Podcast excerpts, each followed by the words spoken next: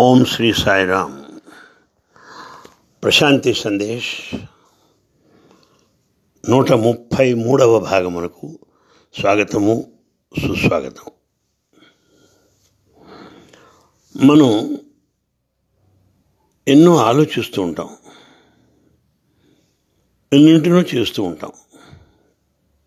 ఈ ఆలోచనలలో మనం చేసేటువంటి పనులనండి చేష్టలనండి క్రియలనండి. ఇవన్నీ కూడా మనసుని ఆధారం చేసుకొని జరుగుతున్నాయి. మనసు ప్రకారం ఆలోచిస్తున్నాం. మనసు చెప్పినట్టుగా మనం చేస్తున్నాం. అంటే మనసే మన పైన ఆధిక్యత కలిగి ఉన్నది. యజమానిగా ఉన్నది. అంటే జ ఈ జగన్నాటకం అంతా కూడా మనసు పైన ఆధారపడింది. అందువల్లే మనోమూలం ఇదం జగత్ అన్నారు. ఈ ప్రపంచానికి అంతా మనసే కారణం అని చెప్తున్నారు. అదే ఆడిస్తోంది మనని. ఈ ప్రపంచం అనేటువంటి ఇంద్రజాలానికి మూలం అంతా మనసే. ఉదాహరణ చూడండి. అందం చూసుకుందాం సౌందర్యం చూసుకుందాం. ఈ సౌందర్యం ఎక్కడి నుంచి వచ్చింది? అదిగో అది చాలా అందంగా ఉంది అంటాం ఎక్కడ అది నిజంగా అందంగా ఉందా? అది నువ్వు అన్న ఏదైతే నువ్వు అందంగా ఉందని అన్నావో మరొకరిని అడగండి. ఆయన ఉంటాడు అంత అందంగా లేదే అంటాడు. మరి అదే అందంగా ఉంటే నీకు అవతల ఆయనకి ఇద్దరికి అందంగా ఉండాలిగా? అలా లేదే. నీకు అందంగా ఉన్నది ఇంకోరికి ఉండనవసరం లేదు. మరి ఇంతకీ అక్కడ ఉన్నది ఏమిటి? ఏమీ లేదు. నీ మనసులోదే బయటకు వచ్చింది నీ మనసులో ఉన్నటువంటి ఆ భావాలే బయటకు వచ్చి నీకు అలా కనపడుతున్నాయి. అది మనం గమనించాలి. ఇదంతా మెంటల్ మానసిక సంబంధమైన ప్రొజెక్షన్. సినిమాలో చూడండి ప్రొజెక్టర్ నుంచి ఎలా అయితే ఆ ఫిల్మ్స్ వస్తూ ఉంటాయో స్క్రీన్ పైన పడుతూ ఉంటాయో అలాగే మనసు అనేటువంటి ప్రొజెక్టర్ నుంచి బయటకు వచ్చేస్తున్నాయి ఈ ఆలోచనలు కానివ్వండి చేష్టలు కానివ్వండి ఇదే ఇంద్రజాలం అంటే. అంటే నాకు అవతల వ్యక్తి అందంగా ఉన్నాడురా అంటే ఏమిటి అర్థం? అతని ఆ ముఖం అంతా ఒక స్క్రీన్ అంతే. అంత స్క్రీన్ మాత్రమే. మరి అక్కడ మరి అందం ఎక్కడుంది? నాలోంచి వచ్చిందే అది ముఖం పైన ఆపాదింపచేసి అందంగా కనపడినట్టుగా మనకు కనిపిస్తుంటుంది. ఇది ఈ మాను మనో సంబంధమైన ఇంద్రజాలము మనసే ఈ నాటకాన్ని అంతా జరిపిస్తుంది అందం కానివ్వండి ఏదైనా సరే ఆలోచనలు కానివ్వండి. మనం నిజానికి ఉన్నది ఉన్నట్టుగా ఏది గ్రహించలేకపోతున్నాం. ఉన్నదున్నట్టు గ్రహించలేం. ఏదైనా మన మనసులో భావాల ప్రకారమే దాన్ని అంచనా వేస్తూ ఉంటాం. దాన్ని నిర్ధారిస్తూ ఉంటాం మెంటల్ ప్రొజెక్షన్.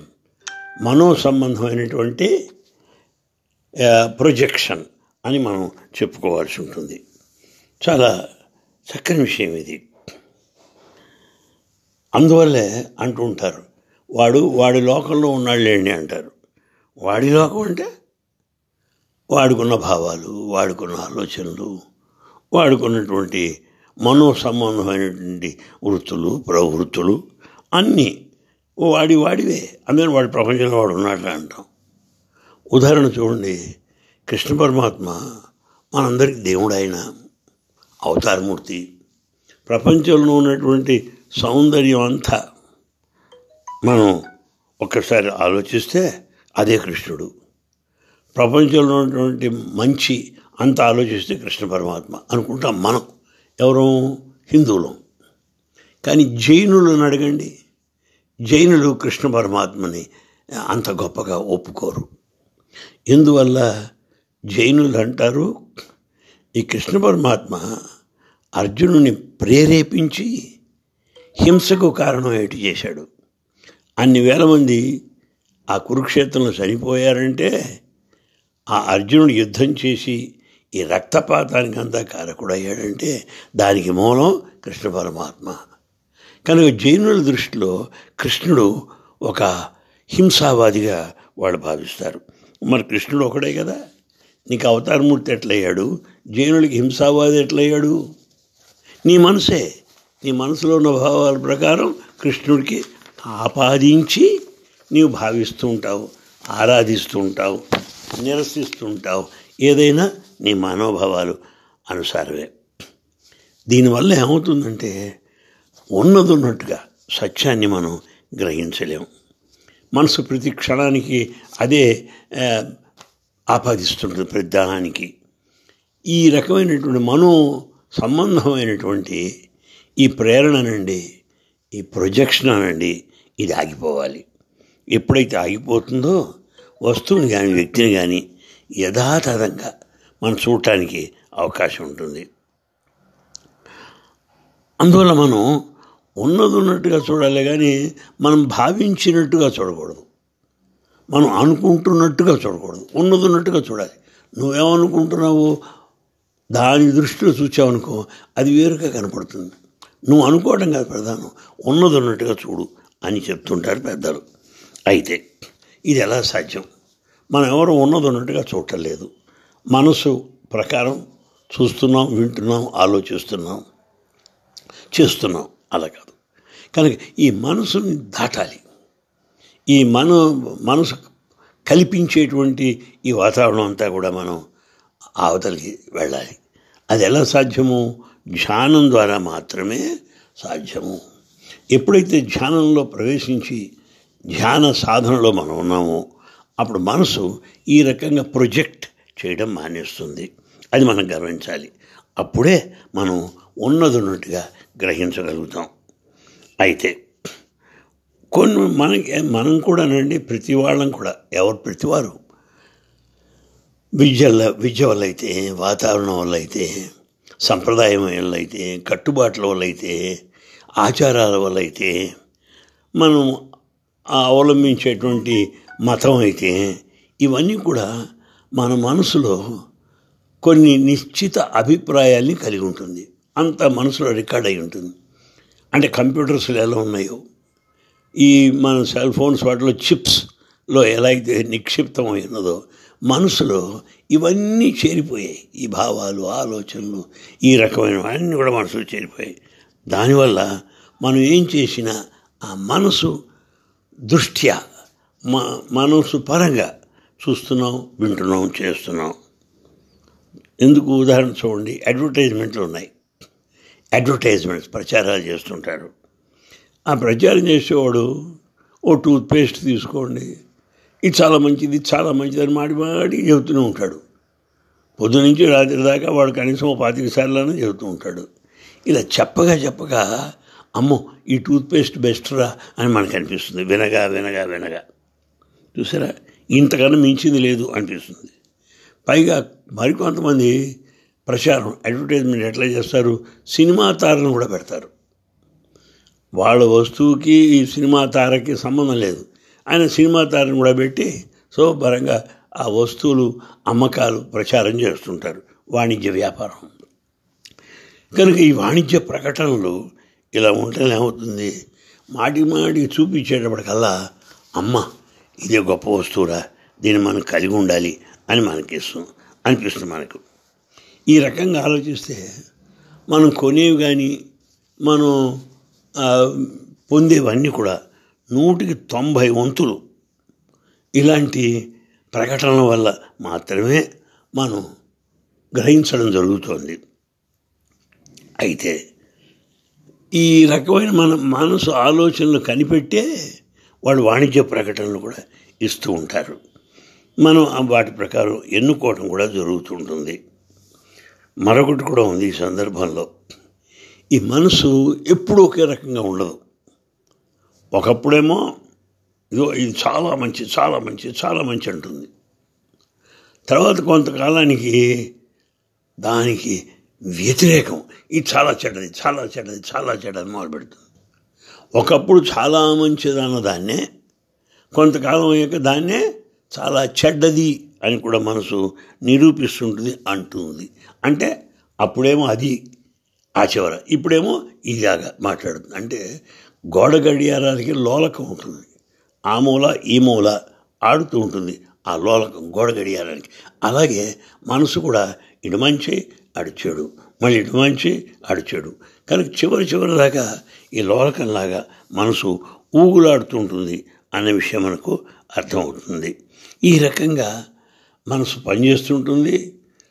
ఆ అట్టి మనసు ద్వారా చేసే ఆలోచనలు కానీ క్రియలు కానీ సమస్తము కూడా అవి యథార్థాన్ని నిరూపించవు అన్న సంగతి గుర్తించాలి. ఉదాహరణ చూడండి మరొకటి చెప్తాను మీకు. ఇవాళ ఆధునిక ప్రపంచంలో ఎలా ఉందంటే ఒకప్పుడు మన దేశాలు ఈస్ట్ తూర్పు దేశాలన్నీ కూడా ఆధ్యాత్మిక ప్రధానం ఆధ్యాత్మిక ప్రధానం. ఈ లౌకికం ఉంది పరమాత్మ ప్రధానం ప్రపంచందే ఉంది అంటూ వచ్చింది మొన్నటిదాకా ఇది మన దేశాలన్నీ. ఇవాళ వాడిది ఉంది ప్రపంచం ప్రధానం సంపాదన ప్రధానం డబ్బే ముఖ్యం ధనమే దైవం అనే స్థితికి వచ్చింది. ధర్మమూలం ఇదం జగత్తు పోయింది ఇవాళ ధనమూలం ఇదం జగత్ అయిపోయింది. అంత డబ్బు డబ్బు డబ్బు. మరి అప్పుడు వైరాగ్యం అన్నావు కదా. అప్పుడు ధార్మికం ఆధ్యాత్మికం అన్నావు కదా. మరి ఇప్పుడు ఏమిటి లౌకికం అంటావేమిటి అంత లౌకికంగా అయిపోయావేమిటి అదే మరి మనసు అంటే. ఒకప్పుడేమో ఆధ్యాత్మికం ఉన్నది ఇవాళ ఏముంటుంది? పూర్తిగా ప్రాపంచికం అయిపోయింది. అలా ఉన్నది మన తూర్పు దేశాల యొక్క వైఖరి. పోని పశ్చిమ దేశాలు ఎట్లా ఉన్నాయా? పశ్చిమ దేశాలు ఎలా ఉన్నాయనుకుంటున్నాం వాళ్ళే ఉంటారు ప్రపంచంలో సుఖంగా ఉండాలి. అన్ని సదుపాయాలు ఉండాలి మనకి. అన్ని సౌకర్యాలు ఉండాలి. చాలా ఆనందంగా ఉండాలి. ప్రాపంచికం ప్రధానం అంటుంది పాశ్చాత్య దేశాలు. అంటూ పైగా ఏముంటుంది? మీరంటున్న ఆధ్యాత్మికం ఉన్నదే. అంత ప్రాముఖ్యత కాదు. ఏదో ఆదివారం గుళ్ళోకి వెళ్తాం వచ్చేస్తాం. చాలు. ఏదో సామాజిక పరంగా చేసేటువంటి ఒక వేడుకనండి ఒక క్రియ అండి. అలా మేము చేస్తూ ఉంటాం. అంటూ ఉంటారు పాశ్చాత్య దేశాలు. ఇవాళ ఏమైంది ఏ ఆశ్రమానికి వెళ్ళండి? ఏ గురువుకి వెళ్ళండి? అంత పాశ్చాత్య దేశస్తులే ఇక్కడ ఉన్నారు ఎందువల్ల? వాళ్ళకి విసిగెత్తిపోయింది. ప్రాపంచికం అంతా కూడా విసిగెత్తిపోయి ఇవాళ ఆధ్యాత్మికానికి వచ్చారు. మనం తూర్పు దేశాల వాళ్ళు ఆధ్యాత్మికంలో ఉండి ఇవాళ మళ్ళీ ఇటు ప్రాపంచికానికి వచ్చేసాం. ఈ రకంగా మనసు ఆ చివర ఈ చివర మధ్యలో మనని ఆడిస్తూ ఉంటుంది. ఇది మనసు చేసేటువంటి ఇంద్రజాలము. ఇంద్రజాలాన్ని హిప్నోసిస్ అంటారు. కనుక మనకి హిప్నోసిస్ ఇంద్రజాలం చేసేవాడి పేరేంటి? హిప్నాటిస్ట్ అంటారు. కనుక ఎక్కడో హిప్నాటిస్ట్ లేడు. మన మనసే హిప్నాటిస్ట్. అది ఆడించే నాటకం అంతా హిప్నాసిస్ ఇంద్రజాలము అని మనకు అర్థమవుతుంది. అయితే ముఖ్యమైనది ఏంటంటేనండి మనం గ్రహించవలసింది మన సుఖాలు కష్టాలు ఈ రెండు కూడా మనసు కల్పించేటువంటివే. చూసారా ఈ అంతా మనసే. మనయో మనుష్యాణం కారణం బంధమోక్షయో అన్నారు. అన్నిటి కారణం మన మనసే సుఖానికి కానీ దుఃఖానికి కానీ. అయితే దీన్ని ఏం చెయ్యాలి? ఈ ఎప్పుడైతే మనం ఈ రెండిటికి మూలం మనసు అని గ్రహించామో అప్పుడు ఈ రెండింటి స్థాయిని మనం దాటిన వాళ్ళం అవుతాం. ఉదాహరణకు నేను సుఖంగా ఉన్నాను. నేను దుఃఖంగా ఉన్నాను. అనేటువంటి దాంట్లో సుఖం తీసేయండి. అప్పటికేమైంది నేను ఉన్నాను అనేది ఉంది. దుఃఖం తీసేయండి. నేను ఉన్నాను అనేది. ఇప్పుడు ఏది సత్యము? నేను ఉన్నాను అనేది సత్యం. ఈ సుఖం దుఃఖం అనేది మానసిక సంబంధమైనటువంటి ప్రతిబింబములు ప్రొజెక్షన్స్ మాత్రమే అన్న విషయాన్ని మనం గుర్తించాలి. నేను ఉన్నాను అన్న ఉనికి పరమ సత్యము. ఇలాంటి అవగాహన మనకి సంతోషాన్ని అందిస్తుంది ఆనందాన్ని ప్రసాదిస్తుంది. నిజానికి మనం సుఖాన్నే కోరుకుంటున్నాం అనుకోండి తప్పకుండా దుఃఖం కలిగి తీరుతుంది అనుమానం లేదు. అలా కాకుండా ఆనందాన్ని కోరుకున్నాం అనుకోండి ఆనందాన్ని కోరికినప్పుడు నీకు సుఖం లేదు దుఃఖం లేదు ఈ రెండింటికి అతీతమైన స్థితి ఆనందానుభూతి ఆ స్థాయికి నువ్వు చేరుకుంటావు. అప్పుడు ఏమవుతుంది? ఆనంద స్థాయిలో సుఖం దుఃఖం రెండు కూడా కరిగిపోతాయి. అలా నిలిచి ఉండవు. అది గొప్ప విషయం. మరి ఎట్లా కరిగిపోతాయండి? ఆ ఆనంద స్థితి ఎట్లా వస్తుంది? ధ్యానము ద్వారా మాత్రమే లభిస్తుంది. అయితే ఇక్కడ ఏం జరుగుతోంది? ఈ మనసు యొక్క ఇంద్రజాల మహిమ వల్ల ఏమవుతుందంటే మనం ఆత్మ నుండి దూరంగా వెళ్ళిపోతున్నాం. ఈ ఆత్మ ప్రకాశం అంతా కూడా వస్తు సముదాయం పైన పెట్టేశాం. అంత ప్రపంచపైనే మన దృష్టి ప్రపంచ ఆస్తిపాస్తులపైనే దృష్టి ధనధాన్యాలపైనే దృష్టి అంత ఆలోచనలు అవే. అంత మనకు ఆత్మకు దూరం అయిపోయి ఈ ఆత్మ ప్రకాశం అంతా వస్తువు పైన పెట్టేశావు నువ్వు. చూసావా? అందువల్ల ఏమవుతోంది నీకు నువ్వు దూరం అయిపోతున్నావు నీ ఆత్మకి నువ్వు దూరం అయిపోతున్నావు అలా కాకుండా ఈ వస్తు సముదాయం పైన ఉన్నటువంటి నీ ఆ దృష్టి అంతా కూడా నీ ఆత్మ వైపు మనం మరల్చు. అంటే ఇందాక ఏం చేశావు? ఆత్మనేమో వస్తువు వైపు మరల్చావు. ఇప్పుడు చేయవలసింది ఏమిటి? వస్తువు నుండి తిరిగి ఆత్మ స్వస్థానానికి వచ్చేయాలి. అంటే లోపల ఉన్నది బయటికి వెళ్ళిందే బయటకు వెళ్ళింది మళ్ళీ లోపలికి వచ్చేయాలంతే. అసలు దాని స్థానం లోపలే ఆత్మస్థానం దానికి వస్తే ప్రపంచం ఇవి తిప్పావు. సుఖ దుఃఖాలు అనుభవిస్తున్నావు. దానికి వస్తే తిరిగి స్వస్థానం లోపలికి చేర్చుకో. అప్పుడు ఈ రెండింటిని దాటినటువంటి ఆనంద స్థితి వస్తావు. దీనికి ఒక చిన్న ఉదాహరణ చెప్పారు. ఒక రోడ్డుపై నడుచుకుంటూ వెళ్ళావు. చివరి దాకా వెళ్ళావు. నడుచుకుంటూ సంతోషం. మళ్ళీ తిరిగి రావాలి. ఏం చేయాలి? అదే రూట్లో వస్తావు. అంతే కదండి? ఈ రోడ్డు నుంచి వెళ్ళావు. మళ్ళీ తిరిగి అదే రూట్లో కాళ్ళతో నడుచుకుంటూ రావాలి. అదే రీతిగా ఏ రీతిగా అయితే నీ సంకల్పాలు నీ ఇచ్ఛ నీ మమేకమైపోవడం తాదాత్మ్యమైపోవడం ప్రపంచమైన ప్రశ్నింపచేసి నీకు నువ్వు దూరం అయిపోతున్నావు ఈనాడు వాటిని అన్నింటినీ సమీకరించి నీ వైపుగా స్వస్థానమైనటువంటి ఆత్మస్థానానికి చేర్చు ఆనందాన్ని అనుభవించు అని చెప్తున్నారు పెద్దలు. కనుక మనం ఎప్పుడైతే వస్తువులపైన ప్రపంచపైన దేనిపైనైనా దృష్టి పెట్టామో మనం మనుషు ఇంద్రజాలంలో వశులమైపోయినట్టే.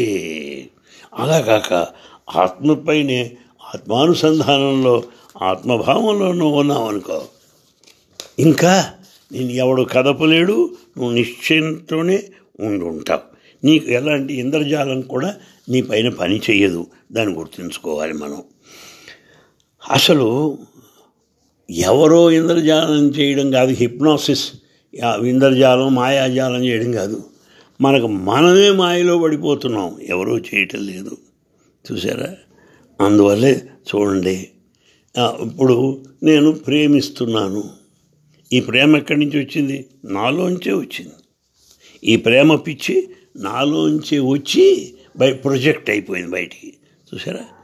అప్పుడు ఏమవుతుంది ఎదుర్కొన్నాను వస్తువు కానీ వ్యక్తి కానీ నాకు చాలా ఆత్మీయులు అవుతారు చాలా ప్రధానమైపోతారు. వాళ్ళ కోసం ప్రాణాన్ని వదులుకోవడానికి కూడా సిద్ధపడిపోతాను. అంటే నాలో ఉన్నటువంటి ప్రేమ మనసులో ఉన్నటువంటి ప్రేమ ప్రొజెక్ట్ అయ్యి బయట బాహ్య ప్రపంచంలో వస్తువులపైన వ్యక్తులపైన పడి వ్యామోహాన్ని పెంచి వాడి కొరకు ప్రాణత్యాగానికి కూడా సిద్ధపడుతున్నాం మనం. ఇది ఇలా పనిచేస్తుంది. ఈ ప్రేమ అనేది వ్యక్తుల మధ్య ఉండక్కర్లేదండి. వస్తువులపైన కూడా ఉండవచ్చు. కొందరికి ఆస్తిపాస్తులపైన విపరీతమైన వ్యామోహం ఉంది. అదొక పిచ్చి. కొందరి పదవులపైన పెద్ద వ్యామోహం ఉన్నది. అది పిచ్చే.